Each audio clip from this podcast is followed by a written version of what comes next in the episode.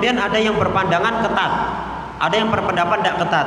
Lah ini ada orang yang kerjaannya nyari pendapat yang paling yang paling penak.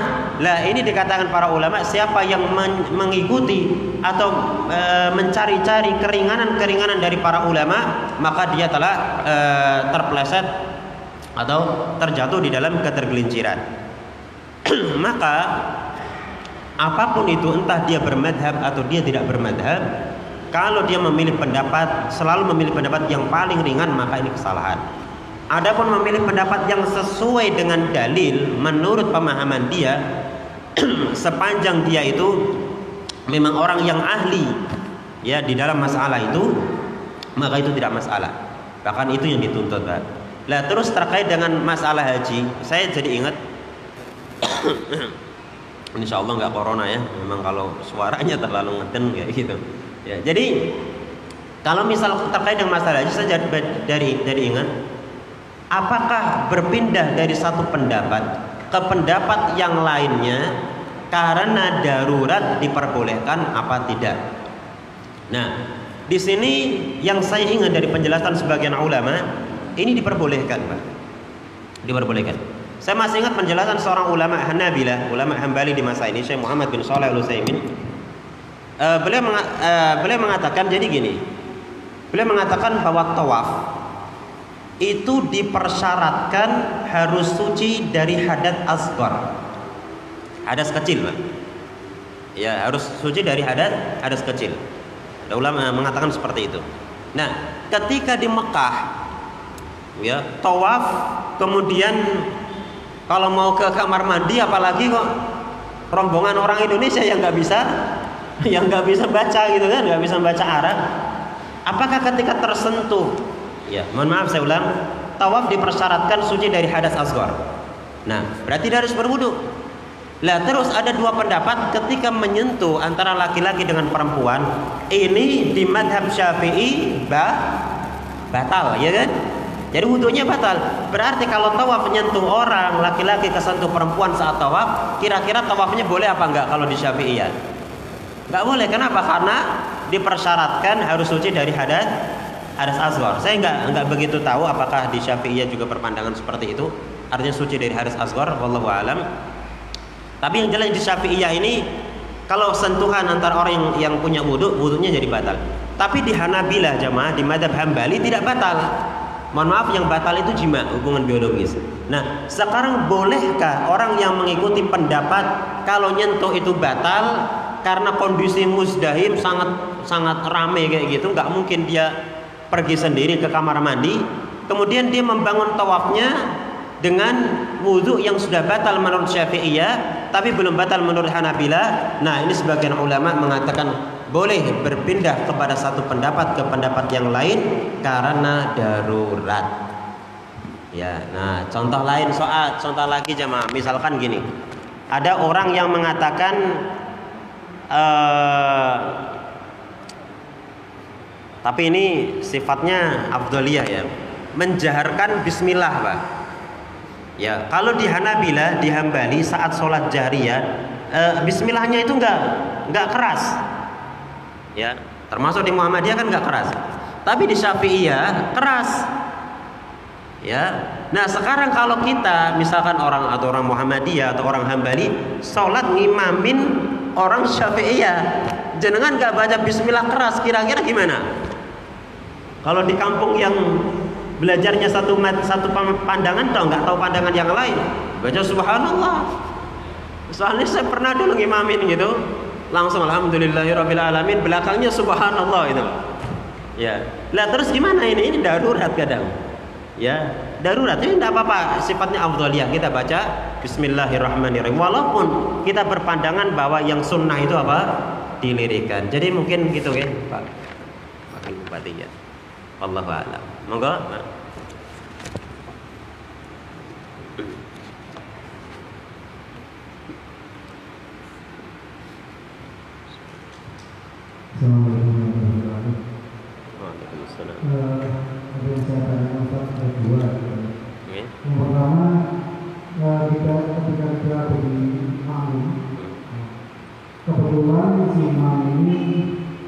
Suara panjang. terus ketika maju dia lupa baca bismillah alhamdulillah terus si makmum ini mengingatkan subhanallah. Lupa baca al-fatihah atau bismillah? Ya, lupa baca alhamdulillah ah iya. Si imam si mengingatkan subhanallah pikirannya si imam itu salah bacaan surat, itu bukan al-fatihahnya Ya, apakah ada selain subhanallah mengingatkan misalnya di Pak Imam di rumah mau baca al-fatihah kan gitu kita beratakan sholat kan satu terus yang kedua ini sekarang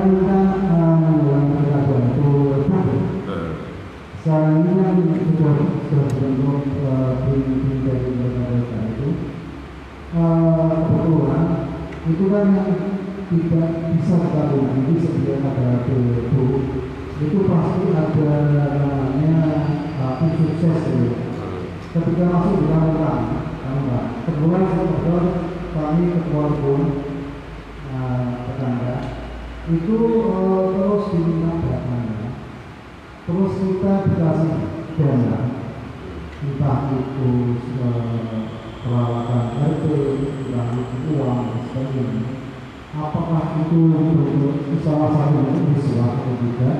Karena eh, kalau riswah bagaimana kita menghindarinya? Ataukah padahal yang beriswa itu menurut kita baik lawan saja kalau tidak dilawan dengan riswa yang jauh-jauh saja nah ini bagaimana? Kepada Ustaz dan eh, terima kasih sebelumnya Waalaikumsalam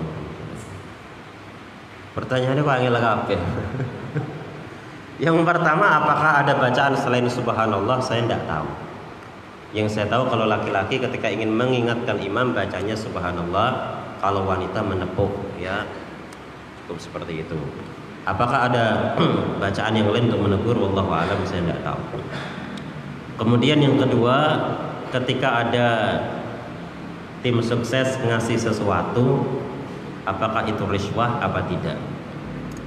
Nah, saya jawab enggak ini? Jawab. Eh, kok abot saja. Jadi ini Pak, riswah. Riswah. Pertama Nabi Shallallahu Alaihi Wasallam mengatakan la'ana la'ana la'ana Rasulullah Sallallahu Alaihi Wasallam ar-rashi wal murtashi. Ya, Rasulullah SAW melaknat ar-rashi. Ar-rashi itu orang yang memberi riswah, al-murtashi orang yang menerima riswah. Nah, riswah itu apa? Ya, riswah itu adalah pemberian yang diberikan ya untuk mengambil hak yang bukan hak dia. Ya, pemberian yang diberikan untuk mengambil hak yang bukan hak dia. Seperti misalkan untuk membolak-balik antara yang hak dengan yang batil. Contoh ketika dia di pengadilan, dia sebetulnya salah. Ya, kemudian dia kasih kepada hakim sesuatu agar supaya hakim memenangkan perkara dia. Ya, itu bukan hak dia sebetulnya, bukan hak dia karena dia salah. Hak dia adalah kalah. Ya, menang itu bukan hak dia karena dia yang salah. Nah, makanya para ulama mengatakan seandainya pemberian itu diberikan bukan untuk mengambil hak yang bukan hak dia, sebetulnya itu merupakan hak dia, maka ini diperbolehkan. Contohnya apa? Contohnya begini, Pak. Ketika kita ingin mengurus surat-surat, alhamdulillah kalau di Kendal enak semua ya. Mungkin di kabupaten yang lain, kalau mau mengurus surat-surat dipersulit. Ya, akan mudah kecuali kalau ngasih ah, ngasih pelicin. Kemudian apa hukum kita ngasih pelicin ke petugas? Jawabannya boleh, bukan riswah, bukan. Boleh bagi diri kita, haram bagi yang menerima. Nah, seperti itu. Lah, terus kalau terkait dengan tim sukses tadi, jenengan simpulkan sendiri. Ya. Nanti ini panas apa? Nanti malah pada ke sini nanti. Allah alam. Oke, simpulkan sendiri ya. Yang lain monggo. Soalnya pilkadanya meh men. Jenengan nek tanggal tes sembilan. ya, Allah alam. Monggo yang lain. Oke, Pak Imam Anafi, monggo.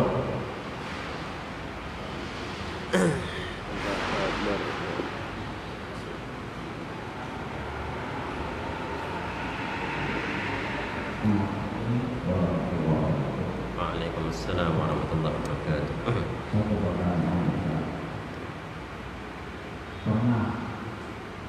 Saya ikut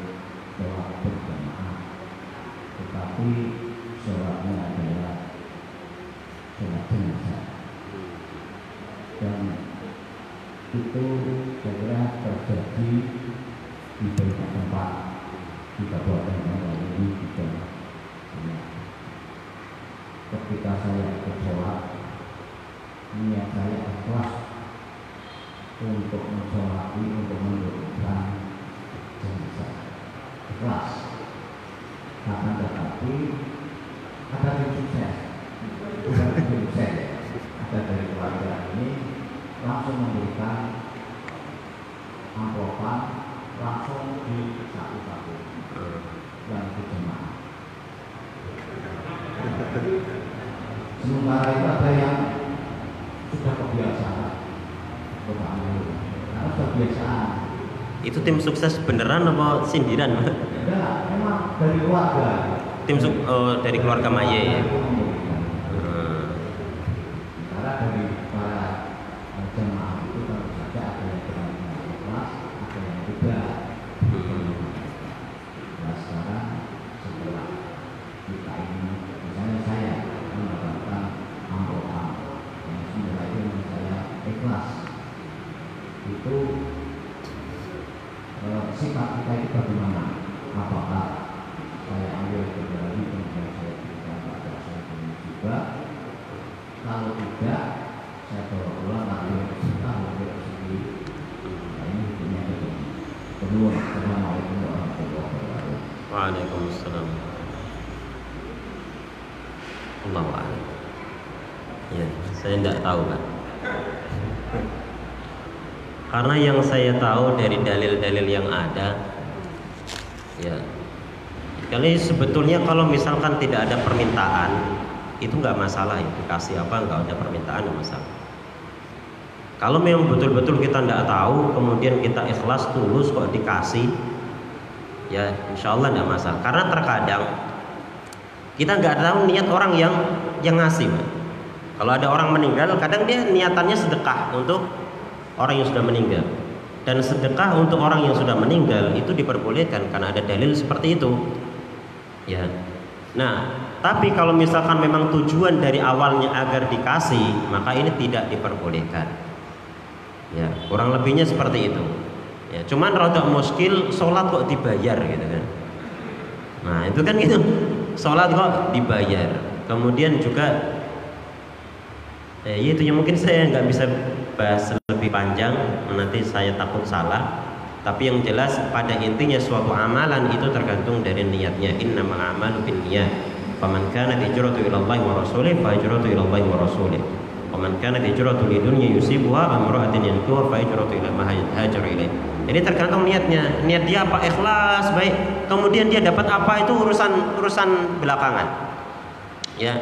Dia mau dapat apa? Itu urusan belakangan. Cuman kalau misalkan mau sudah jadi adat orang nyolati kemudian dikasih duit itu yang rada muskilah rada masalah gitu pak. Ya akhirnya nanti akan menggoda orang yang sholat. Makanya bagi jenengan yang nggak tahu sama sekali insya Allah tidak mencacat dari amalan kita karena niatannya sudah sudah benar. Terus uangnya apakah halal atau haram? Lah uang itu kan tidak didapatkan dengan cara yang haram. Ya. Karena harta itu ada eh, haram itu ada dua macam.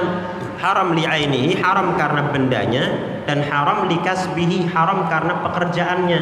Di antaranya adalah menggunakan agama untuk mencari dunia kemudian dia dapat keuntungan dari situ maka berarti di haram bikasbihi atau likasbihi haram karena e, usaha yang dilakukan untuk mendapatkannya. Nah sekarang uang itu kita lihat apakah haram apa tidak? Tidak. Apakah kita mendapatkan uang itu dengan cara yang haram apa tidak? Tidak. Uang kita sholat tiba-tiba diamplopi. Ya. Tapi kalau misalkan kok kita tahu bahwa memang adatnya seperti itu orang ngasih orang ngasih itu sedikit banyak akan merusak niat kita. Maka seperti itu akal alangkah lebih baiknya kita menolak.